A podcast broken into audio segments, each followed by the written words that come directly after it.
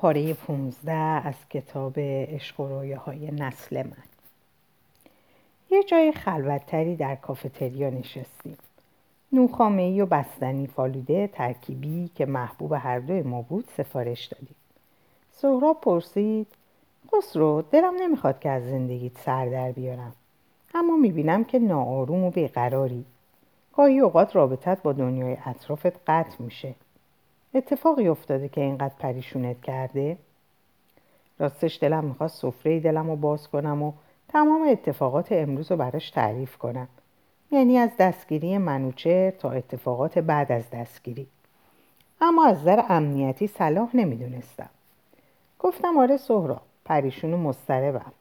ولی در دیدار بعدی برات تعریف می‌کنم. با یه پرسش مسیر گفتگو رو عوض کردم. راستی تعریف کن. تو چه کار می‌کنی؟ می‌بینم که حسابی وضعت رو به راهه برارود نشون میده که حسابی سر و حالی سهراب گفت آره خسرو جون. وضع مادیم خوبه. بعد از سکته قلبی پدرم و درگذشتش تمام ثروتش به من و خواهرم رسیده. با مغازه و بساز بفروشی درآمد حسابی خوبیه. درآمد حسابی خوبه. اما اونچه که کم دارم دوست خوب و خالص و صادقه. سهراب یه بچه پولدار بود که در دوران دبیرستان با ماشین میومد مدرسه و بچه پولدار بودنش تاثیر منفی روی رفتارش و یا رابطهش با دوستانش نداشت. همیشه سعی می‌کرد که خودش رو با شرایط بچه ها انتباق بده. اگرچه بچه ها ازش پول قرض می‌گرفتن اما این یه امتیاز برتری در روابطش با دوستانش نبود چون که از ظرفیت و توانایی دوستانه و انسانی بالایی برخوردار بود. جالب بود که مادیات یا ثروتمند بودن سهراب هیچ وقت معنویت گرایی و یا عواطف انسانیش رو تخریب نکرد. من خودم شخصا به خاطر ندارم که سهراب از توانایی مالی خود به عنوان یک امتیاز برتر استفاده کنه. سهراب گفت خسرو خیلی خوشحالم که تو رو دوباره پیدا کردم. اما استراب و نگرانی تو منو نگران کرده. به من اطمینان کن خسرو. من همون سهراب دوست صمیمیت هستم. گفتم سهراب جون باشه. منم همون خسرو دوست صمیمی تو هم. ما با همدیگه اطمینان داریم و به موقعش همه چیز رو برات تعریف می‌کنم. نمی‌دونستم چرا اون لحظه که با سهراب بودم ترسم از دستگیری و یا لو رفتن کم شده بود. بودم با اون امنیت خاصی به من میبخشید. معمولا در قرارهای سیاسی در کافتریاها همیشه دلهوره و استراب دارم. خیلی عجیبه که الان این احساس ندارم. شاید به خاطر اینه که قرار ما سیاسی نیست. و یا اینکه تیپ سهراب این اطمینان رو به من میده. نمی‌دونم. به هر حال تجربه خوبیه. شاید در قرارهای سیاسی بعدی از این تجربه استفاده کنم و با این تلقی که قرار ما یه گفتگو ساده و دوستانه است شاید از دلهوره و استراب من کاسته بشه. سهراب گفت خسرو اگه هر کاری داشتی به من بگو. من منظور سهراب رو میفهمیدم. می‌خواست یه جوری به من بگه که اگه مشکل مالی داری به هم بگو. در رابطه با مادیات خیلی دست و دل باز بود. اما ویژگی مثبتش همین بود که از توانایی مالیش برای تثبیت موقعیت دوستی و جلب توجه و علاقه استفاده نمی‌کرد. گفتم باشه دوست عزیز حتما اگه خواستم باغچه خونه رو بیل بزنم صدات می‌کنم. شوخی کردم سهراب جون. من همیشه در زمینه های متفاوت روی تو حساب می‌کردم. با توجه به اینکه تو هنوز همون سهراب شوخ و صمیمی هستی دیگه جای شکی باقی نمیمونه. در حال خوشو و صحبت کردن با سهراب به طور ناخودآگاه دلهوره های عجیبی به سراغم میومد حتی چند ثانیه باید فکر می‌کردم که چرا دلهوره و استراب دارم. ترس ناگهانی و درونی ته دلم و خالی می‌کرد. احساس بسیار بد و چندشاوری بود. این احساس بعد از سرکوبی های خشن خیابونی توسط فالانشا و حزباللهی ها و دستگیری بچه ها در من به وجود اومد. همیشه احساس می‌کنم که یه اتفاق بدی در حال وقوعه. همیشه در همه جا فکر می‌کردم طرفدارای خمینی با چماق می‌خوام به من حمله کنن و همه چیز رو به هم بریزن. سایه شوم خشونت و کشدار بیرحمانه توسط طرفداران خمینی تمام اندام جامعه رو در بر گرفته بود. گاهی اوقات دچار عذاب وجدان می. فکر می کردم که مسئولیتم خوب انجام نمیدم و یا شاید نمی‌خوام که مسئولیتم خوب انجام بدم. سهراب راست می‌گفت. بعضی وقتا ارتباطم با اطرافم قطع میشه. تا جایی که حتی صداهای پیرامونم هم دیگه نمیشنوم. و یا اطرافم رو نمی‌بینم سهراب میگه خسرو کجایی پسر؟ حواست کجاست؟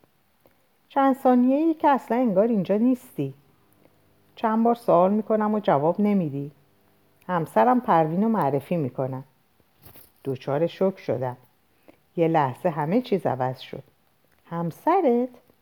از کجا می‌دونست که ما اینجاییم؟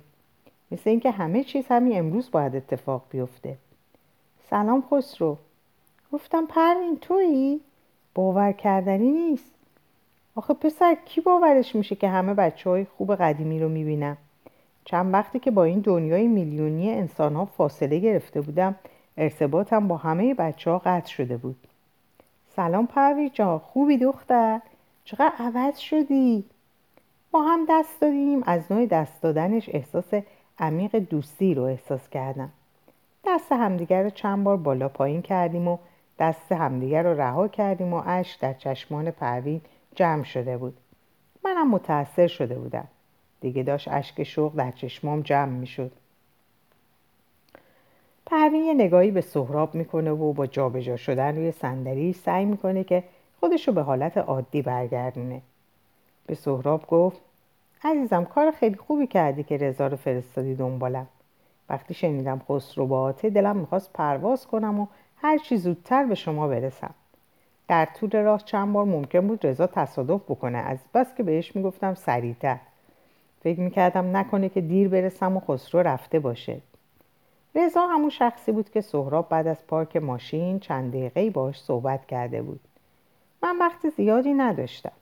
از طرف دیگه دلم می‌خواست تا صبح با این بچه ها باشم.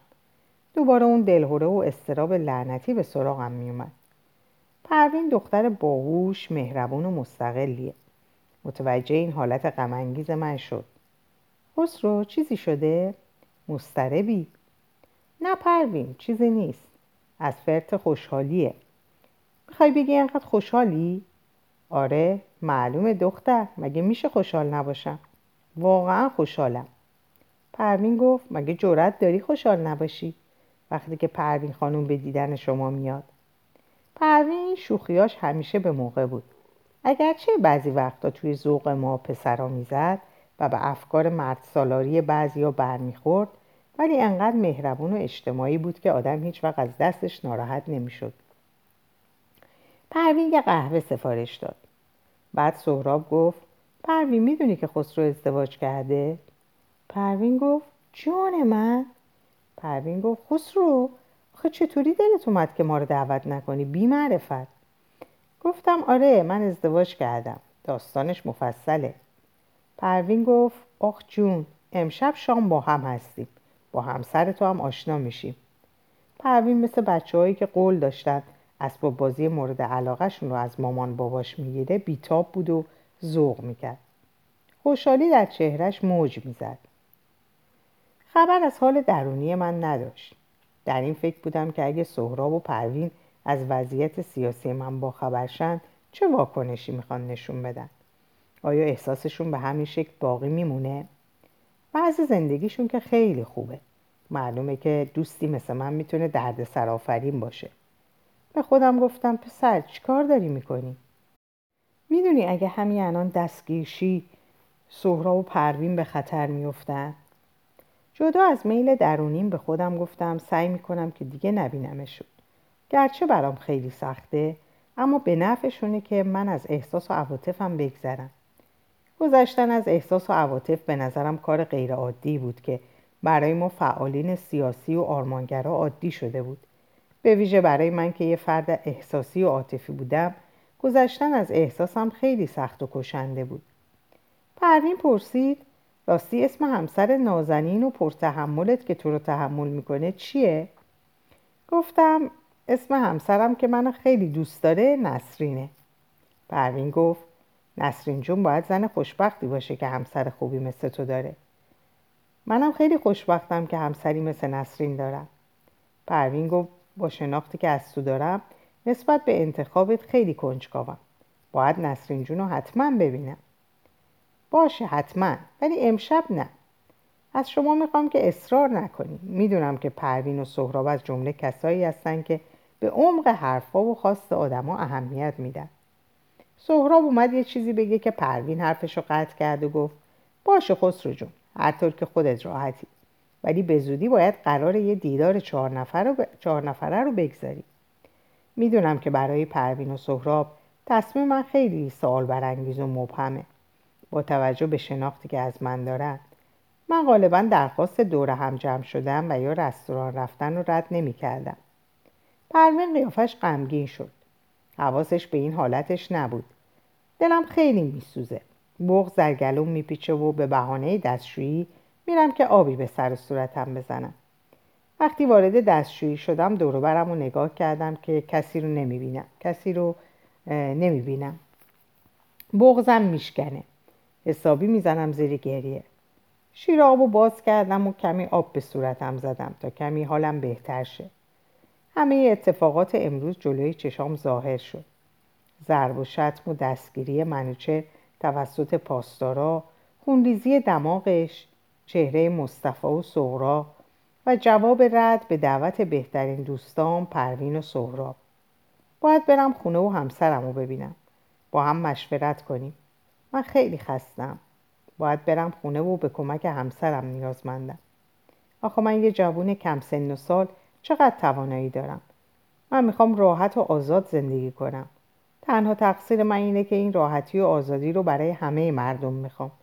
برای تحقق این هدف باید در حاکمیت سیاسی مشارکت پیدا می‌کردم که متاسفانه خمینی با خشونت تمام این حق رو از ما گرفت.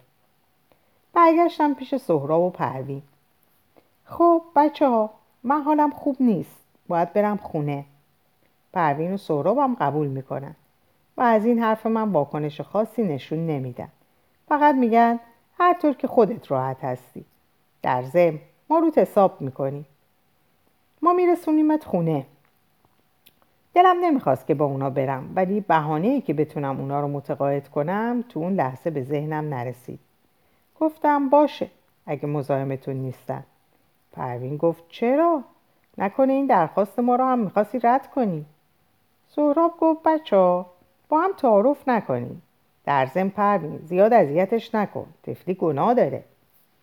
دلم می‌خواد صد بار به خودم لعنت بفرستم. آخه چرا با سهراب را افتادم؟ اصلا چرا دعوتش رو قبول کردم؟ تا این حد زیر فشار باشم و مجبور باشم به کسایی که انقدر با احساس صادقانه دوستی به من نزدیکن دروغ بگم. از خودم بدم میاد. احساس عذاب وجدان خاصی بهم دست داد. مثل کودک ناتوانی که برای هر کاری نیاز به کمک داره. تا این حد خودم رو ناتوان احساس می‌کردم. سه نفری سوار ماشین شدیم. پروین اصرار می‌کنه که من جلو سوار شم. اما من با تعارف و اصرار عقب ماشین نشستم و ولو شدم. دلم می‌خواست همینطوری روی صندلی ولو بخوابم. سهراب پرسید کدوم جهت برم استاد؟ گفتم برو طرف ورزشگاه نامجو بی زحمت. سهراب گفت خواهش می‌کنم رفیق. پروین گفت زرنگ رفتی عقب ماشین لم بدی؟ من تو رو خوب می‌شناسم. همیشه این کارت بود. می‌رفتی صندلی عقب ماشین میشستی تا حسابی راحت باشی. بدون مقدمه پروین پرسید خسرو تو سیاسی هستی؟ کاملا متعجب شدم ولی خودم رو کنترل کردم. گفتم که همه آدمای نوعی سیاسی هستن. بعضی فعال و بعضی ها پاسیو. این عبارت مشهور رو حتما شنیدی. از عرستو نقل میشه که گفته انسان حیوانی سیاسیه. حالا تو کدومشی اکتیوی یا پاسیو؟ به شوخی گفتم من از نوع عرستویش هستم. گفتم می‌خوام اتفاقی که برای یکی از دوستانی که در گذشته زندانی سیاسی بود رخ داد و تعریف کنم. این دوستم می‌گفت بعد از دستگیریم حسابی کتک خورده بودم و با سر و صورت باد کرده و دماغ شکسته وارد سلول شدم. از شدت درد و ناراحتی رفتم یه گوشه نشستم. یکی از بچههایی که زندانی سیاسی بود به من نزدیک شد و گفت سلام خوبی رفیق؟ آره می‌بینی که خوبم. پرسید درد داری؟ گفتم آره خیلی زیاد گفت این لعنتی ها نه تنها انسانیت سرشون نمیشه بلکه آدم شک می‌کنه که اینا از جنس انسان باشن پرسید راستی وابسته به کدوم گروه هستی؟ من با تعجب به اون گفتم دوست عزیز این همه کتک و این همه درد رو تحمل می‌کنم به خاطر پاسخ ندادن به همین سوالی که تو الان از من پرسیدی ولی من پاسخ این سوالشون رو ندادم تو می‌خوای با یه کلمه پاسخ درست از من بشنوی؟ پروین گفت همیشه حاضر به جواب بودی و خوبم بلدی که محترمانه مسیر حرف رو عوض کنی. از نوع حرف زدن تو تعمقت میشه فهمید که از نوع انسان عرستویی نیستی. گفتم آره پروین جان من کتاب زیاد می‌خونم و برای خودم چیزایی هم می‌نویسم. پروین و سهراب چیزایی از من فهمیده بودن. سهراب چیزی به روی خودش نمی آوردم و پروین اونجایی که آدم رک و بازی بود و خود سانسوری هم نمی کرد هر چیز مهمی که کنجکاویشو برانگیزه به زبون می آورد این خصوصیاتیه که آدمای استبداد زده نمی‌تونن بپذیرن. سهراب گفت خسرو رسیدیم نامجو. کدوم طرف باید برم؟ برو طرف منظریه. سهراب گفت خب اینو از اون اول می‌گفتی؟ نکنه فکر کردی که آدرس خونت عوض شده. تقریبا چند صد متر به ورودی کوچه فاصله داشتیم. ولی نمی‌خوام که سهراب آدرس خونمونو بدونه. این کار خودم رو پسندینده نمی‌دیدم. باید به دوستایی که به من انقدر نزدیکن و من منم احساس بسیار عالی و صمیمانه به اونا دارم دروغ بگم. کم کم داشت از این کار خودم حالم به هم می‌خورد. از طرف دیگه با این تصور که هر چقدر اونا کمتر از من بدونن به نفعشونه خودم رو متقاعد می‌کردم. تقریبا به نزدیکی های خونه رسیده بودیم. به سهراب گفتم میشه منو جلوی سوپرمارکتی که اول خیابون خونمونه پیاده کنی؟ باید کمی خرید کنم. سهراب گفت حتما. ولی خسرو اوقات خوب و به یاد موندنی با هم داشتیم پسر. اگرچه کوتاه بود ولی عادی شد. پروین میاد توی حرف سهراب و میگه آره خسرو منم همین احساسو دارم. از زمانی که تو رو دیدم احساس می‌کنم که دلتنگی های من کمتر شده و احساس خوبی پیدا کردم ولی نمی‌تونم تعریفش کنم. بچه ها برای منم همینطور. این احساس زیباییه که با دیدن شما در من به وجود اومده. غیر قابل توصیفه. سهراب گفت ما این احساس های زیبا رو حفظ می‌کنیم. گفتم حتما سهراب جون. رسیدیم بچه سهراب ماشین رو نگه میداره و بعد از ماشین پیاده میشه. ما همدیگر رو در آغوش می‌گیریم و صورت یکدیگر رو میبوسیم. طوری که اش در چشمام حلقه می‌زنه. با پروین که تو ماشین نشسته بود و شیشه ماشین رو پایین آورده بود دست دادم و گفتم از دیدنت خیلی خوشحال شدم. مواظب همدیگه باشید. تا دیدار بعدی. پروین گفت خسرو تو رو خدا. مواظب خودت باش. هر دو با کمی مکس در چهره من نگاه میندازن و کم کم از دید همدیگه دور میشیم. با توجه به اینکه چشمام به ماشین دوخته است افکارم با نگاه دوستانه و صمیمی سهراب و پروین غرق شادی و مسرت بود. در این خیال بودم که با بوق یه ماشین که در یه مترین بودش از ترس یه متر به عقب می‌رفت. متوجه شدم که من تقریبا وسط خیابون ایستادم و نزدیک بود که ماشین به من بخوره. راننده ماشین ترمز می‌زنه و از ماشین پیاده میشه و به سمت من حرکت می‌کنه. دو نفر دیگه هم داخل ماشین نشستن. پیش خودم گفتم حالا چه بدشانسی آوردم من. حوصله دعوا و بگو مگو رو ندارم. راننده که یه جوان همسن و سال من بود به من نزدیک شد. قبل از اینکه حرفی بزنه گفتم ببخشید من حواسم نبود. خیلی ببخشید که باعث ترستون شدم. گفت اشکال نداره. شانس آوردید که من از دور حواسم به شما بود وگرنه معلوم نبود چه اتفاقی میافتاد.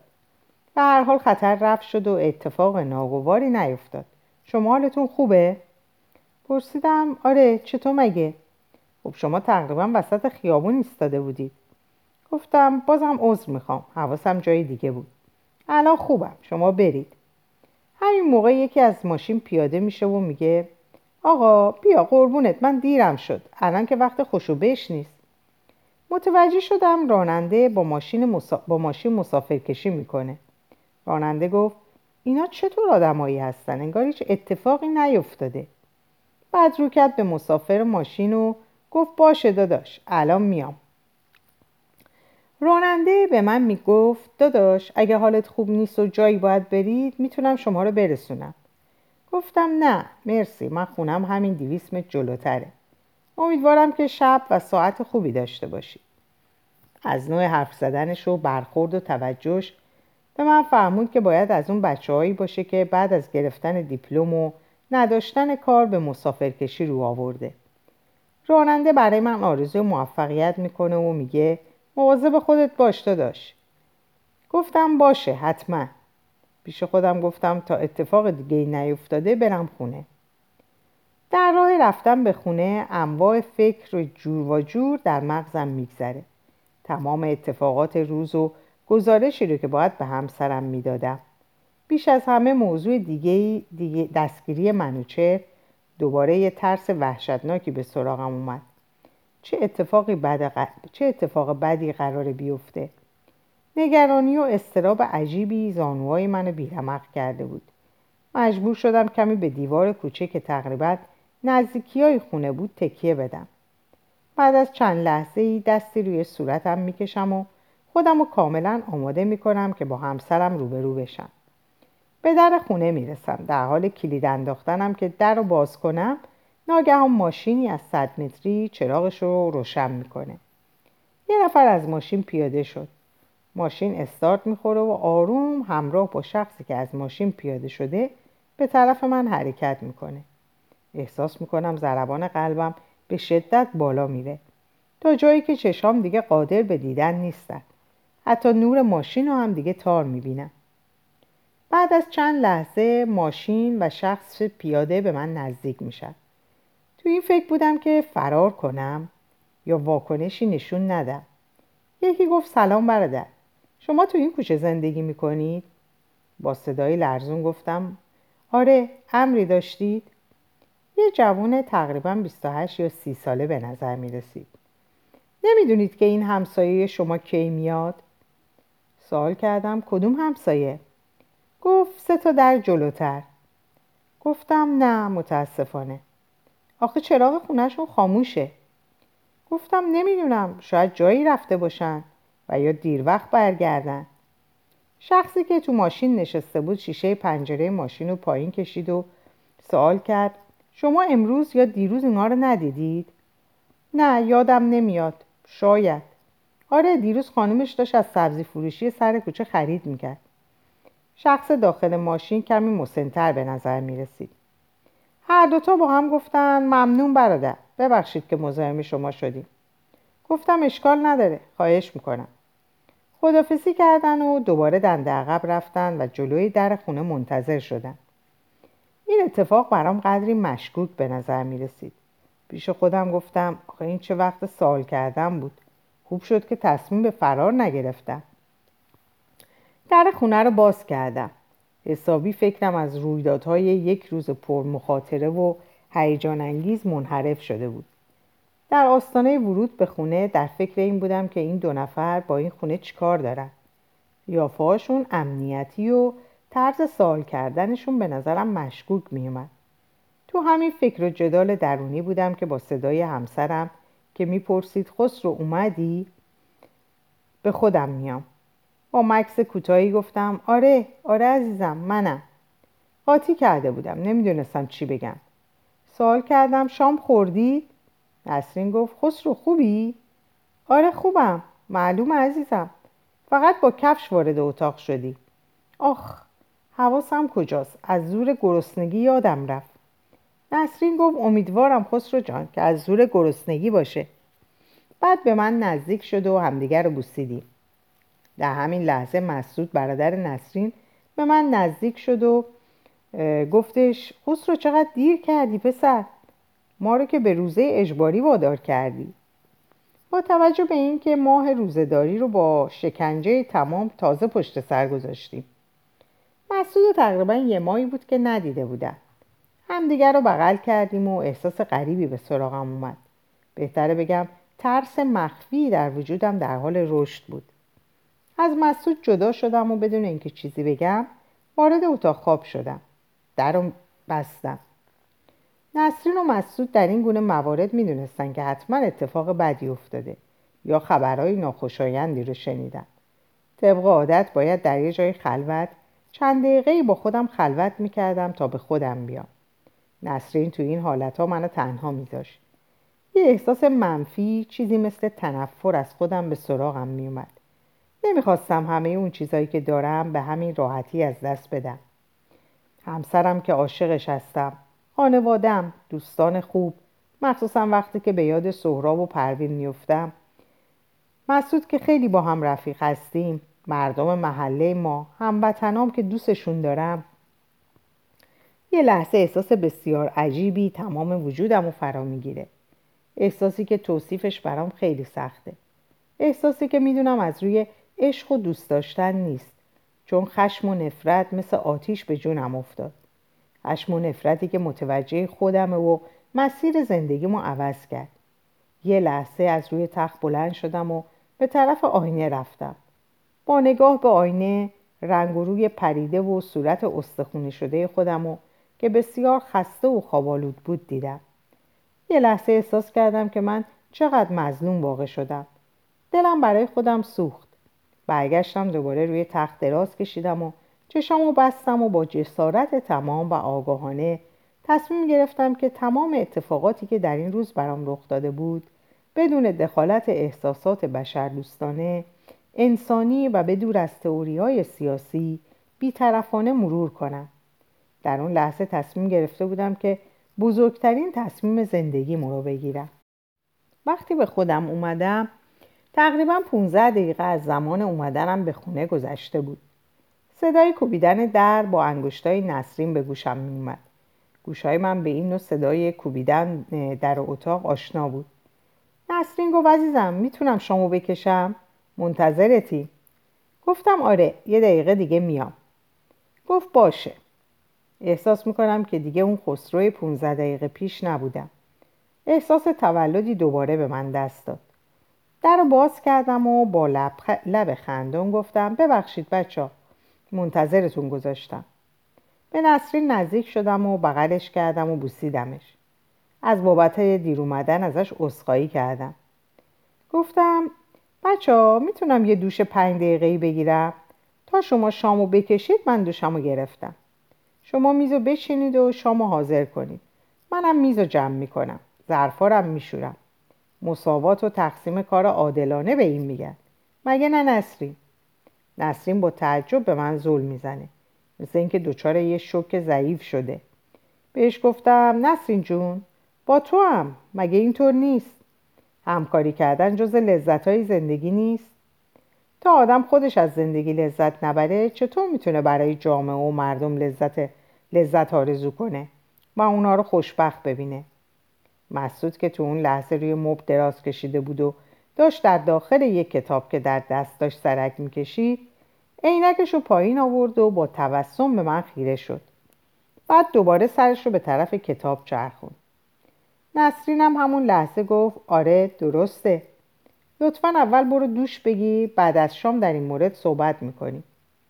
رفتم به طرف مسعود و گفتم بلند شو تنبل. به بهانه خوندن کتاب از زیر کار در نرو. با حوله که تو دستم بود به کتابش زدم و کتاب از دستش افتاد و با حوله دوباره به سرش زدم. به طرف همون فرار کردم. مسعود گفت آقا کپکش, کپکش خلوص می‌خونه. نه به اون اخمش که وارد شد و نه از این. بقیه حرفای مسعود رو نشنیدم چون دیگه وارد هموم شده بودم. دوش آب سرد رو تا آخر باز کردم اما سردی آب و احساس نمی کردم بدنم داغ بود. ناخداغا در زیر دوش اتفاقات روز مثل صحنه های فیلم جلوی چشام ظاهر شد. ولی دیگه از اونا فرار نمی کردم. سعی کردم حتی به جزئیات اونا هم فکر کنم. به همه اون چیزهایی که اتفاق افتاده بود. مثل پدر و مادری شده بودم که شجاعانه و با افتخار خطرها رو به جون میخریدن و جون خودشون رو در راه نجات فرزندشون میدن تا اونا رو حفظ کنن. ترس و احساس ضعف هر لحظه به سراغم میومد ولی تصمیمی که گرفته بودم مانع تاثیراتش در روحیه, من می‌شد. وقتی از دوش برگشتم میز غذا حاضر بود و غذای خوشمزه و مورد علاقه ای که همسرم قول داده بود حاضر کرده بود. سر میز شام شروع کردم به صحبت در مورد اتفاقاتی که افتاد. ولی اتفاقات رو به صورت سانسور شده تعریف کردم. در مورد قرار سیاسی که داشتم اشاره کوتاهی کردم. به همسرم گفتم که دیدار ما خوب پیش رفت. نسرین فکر می‌کرد که به خاطر مسعود و مخفیکاری سیاسی خیلی سریع و سطحی از گزارش قرارم گذشتم. البته حضور مسعود در اون شب کمک بزرگ و قوت قلب خوبی برام بود. با شوق زیادی از دیدارم با مصطفی و سغرا تعریف می‌کردم. برای هر دوتاشون جالب و جذاب بود. سوال متفاوت می‌کردن. مسعود پرسید حالا با این همه اوصاف می‌خوای دعوتشون رو قبول کنی؟ گفتم باید در موردش با نسرین مشورت کنم. اگه قرار باشه که دعوتشون رو رد یا قبول کنیم با هم باید با توافق همدیگه باشه. وقتی دیدن سهراب و پیوستن پروین رو در کافه به جمع ما رو براشون تعریف کردم خیلی براشون جالب بود. رو کردم به نسرین و گفتم که پروین خیلی دلش می‌خواد که با تو آشنا شه. همین امشب اصرار داشت که به تو زنگ بزنم که شما با هم آشنا بشید و در یک رستوران با هم غذا بخوریم. برای نسرین خیلی جالب بود که من با این روحیه خوب به خونه اومدم و انقدر مثبت و شاد در مورد حوادث روز صحبت می‌کنم. از نگاهش متوجه شدم که به چیزای دیگه ای پشت این چهره من فکر می‌کنه. با توجه به اینکه حرفای منو باور می‌کرد ولی تردید رو در نگاهش می‌دیدم. در میان صحبت توپق می‌زدم که مبادا ماجرای سانسور شده این روز رو لو بدم. این تردید رو در نگاه های هر دو در هر دوتاشون می‌دیدم. در یک دیدار ساده با سهراب و پروین دریچه جدیدی در زندگیم باز شد. تغییر در نگاه هم به مبارزه سیاسی از اونجا آغاز شد که با سهراب در کافه نشسته بودم و بدون ترس و یا استرابی در مورد مسائل گوناگون حرف می‌زدیم. به خودم گفتم پس باید تاکتیک مبارزه رو عوض کرد. میشه زیر پوشش یک زندگی آروم و معمولی قرارهای سیاسی رو برگزار کرد. اول باید صبر می‌کردم تا اوضاع عادی بشه.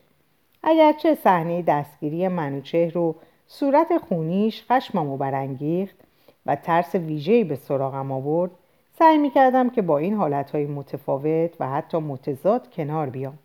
خودم رو متقاعد کنم که بازی اشکنک داره و سرشکستنک داره. بعد از خوردن شام و نوشیدن چای مسعود گفت بچه ها خبر خوبی براتون ندارم. شما باید هر چی زودتر اینجا رو ترک کنید. من از این حرف مسعود متعجب شدم. قبل از اینکه مسعود به حرفش ادامه بده گفتم مسعود جان اگر امشب خطری ما رو تهدید نمی‌کنه میشه که فردا در موردش صحبت کنیم؟ منم خیلی حرفا دارم که باید به نسرین بزنم. مسعود گفت اشکال نداره. فردا صبح در موردش صحبت می‌کنیم. به نسرین میگم عزیزم خیلی خستم. اگه اشکالی نداره می‌خوام برم بخوابم. نسرین گفت نه اشکالی نداره. همه چیز باشه برای فردا صبح. بوسیدمش رو از بابت تهیه شام سپاسگزاری کردم و برای بقیه چیزها هم اصخایی مسعود گفت خسرو خوابای رنگی ببینیم مثل اون خوابی که برای مردم ایران دیدیم. گفت فقط سرزنش های تو کم. گفتم فقط سرزنش های تو کم بود که اونم تکمیل شد. شب خوش مسعود جان. وقتی به رخت خواب رفتم فقط یه چیز برام سوال برانگیز بود. چرا مسعود گفت که ما باید خونه رو ترک کنیم؟ دلم نمی‌خواست که خبر بد دیگه ای رو بشنوم. یعنی نمی‌خواستم نقشه هایی که در ذهن داشتم خراب بشه.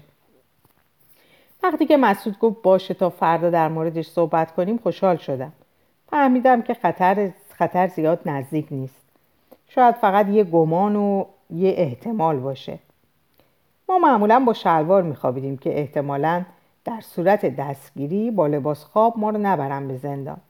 ولی اون شب با لباس خواب رفتم به تخت این کار من برای نسرین عجیب بود ولی چیزی نپرسید بعد از ده دقیقه نسرین اومد کنارم دراز کشید که بخوابه. پرسید خسته ای عزیزم؟ گفتم آره خسته بودم ولی الان دیگه نیستم. همدیگر رو در آغوش گرفتیم و با حرارت زیاد همدیگر رو بوسیدیم. مثل اینکه تازه با هم آشنا شده بودیم. نسرین دوستت دارم.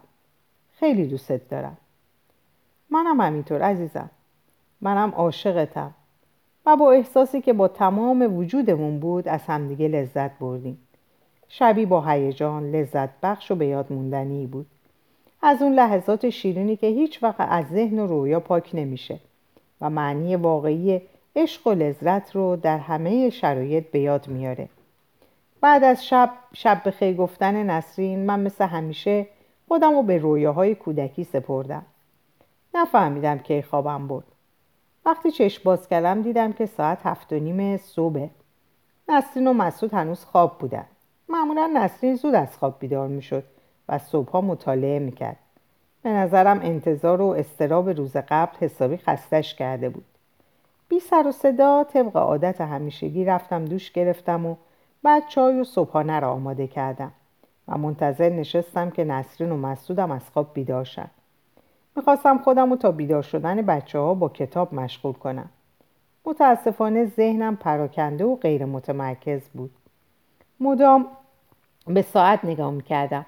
و دلم می‌خواست که نسرین و مسعود هرچی زودتر بیدار شن و رادیو رو روشن کردم که به اخبار گوش بدم.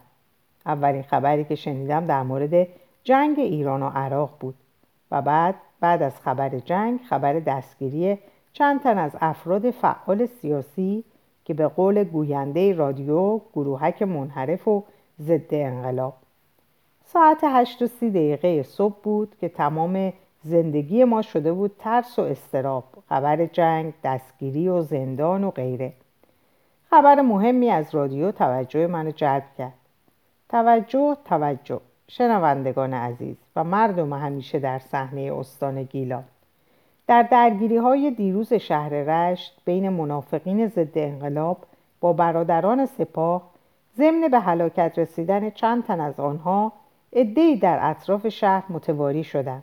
و یا در خانه های تیمی مخفی شدند از شما مردم قیور و شهید پرور می‌خواهیم که به محض مشاهده این عناصر ضد انقلاب با مرکز سپاه پاسداران و کمیته های محل خود تماس بگیرید و چند شماره تلفن اعلام کرد. پیش خود گفتم این روند بیشتر به جنگ داخلی شبیه است تا یک انقلاب. خیلی کنجکاف شدم که بقیه اخبار رو دنبال کنم که نسرین از خواب بیدار شد. رادیو رو خاموش کردم. نوار آهنگ فرانسوی مونامور که آهنگ محبوب من نسرین بود و روشن کردم. صدای بسیار بلندی در کوچه به گوشم اومد. با دقت گوش دادم. یکی گفت از اون ور برو تا فرار نکنه. و بعد هشدار دادن از خونه بیا بیرون در محاصره هستید. در اینجا به پایان این پاره می‌رسم. براتون آرزوی اوقات خوبی رو دارم. امیدوارم سلامت و خوش باشید. خدا نگهدارتون.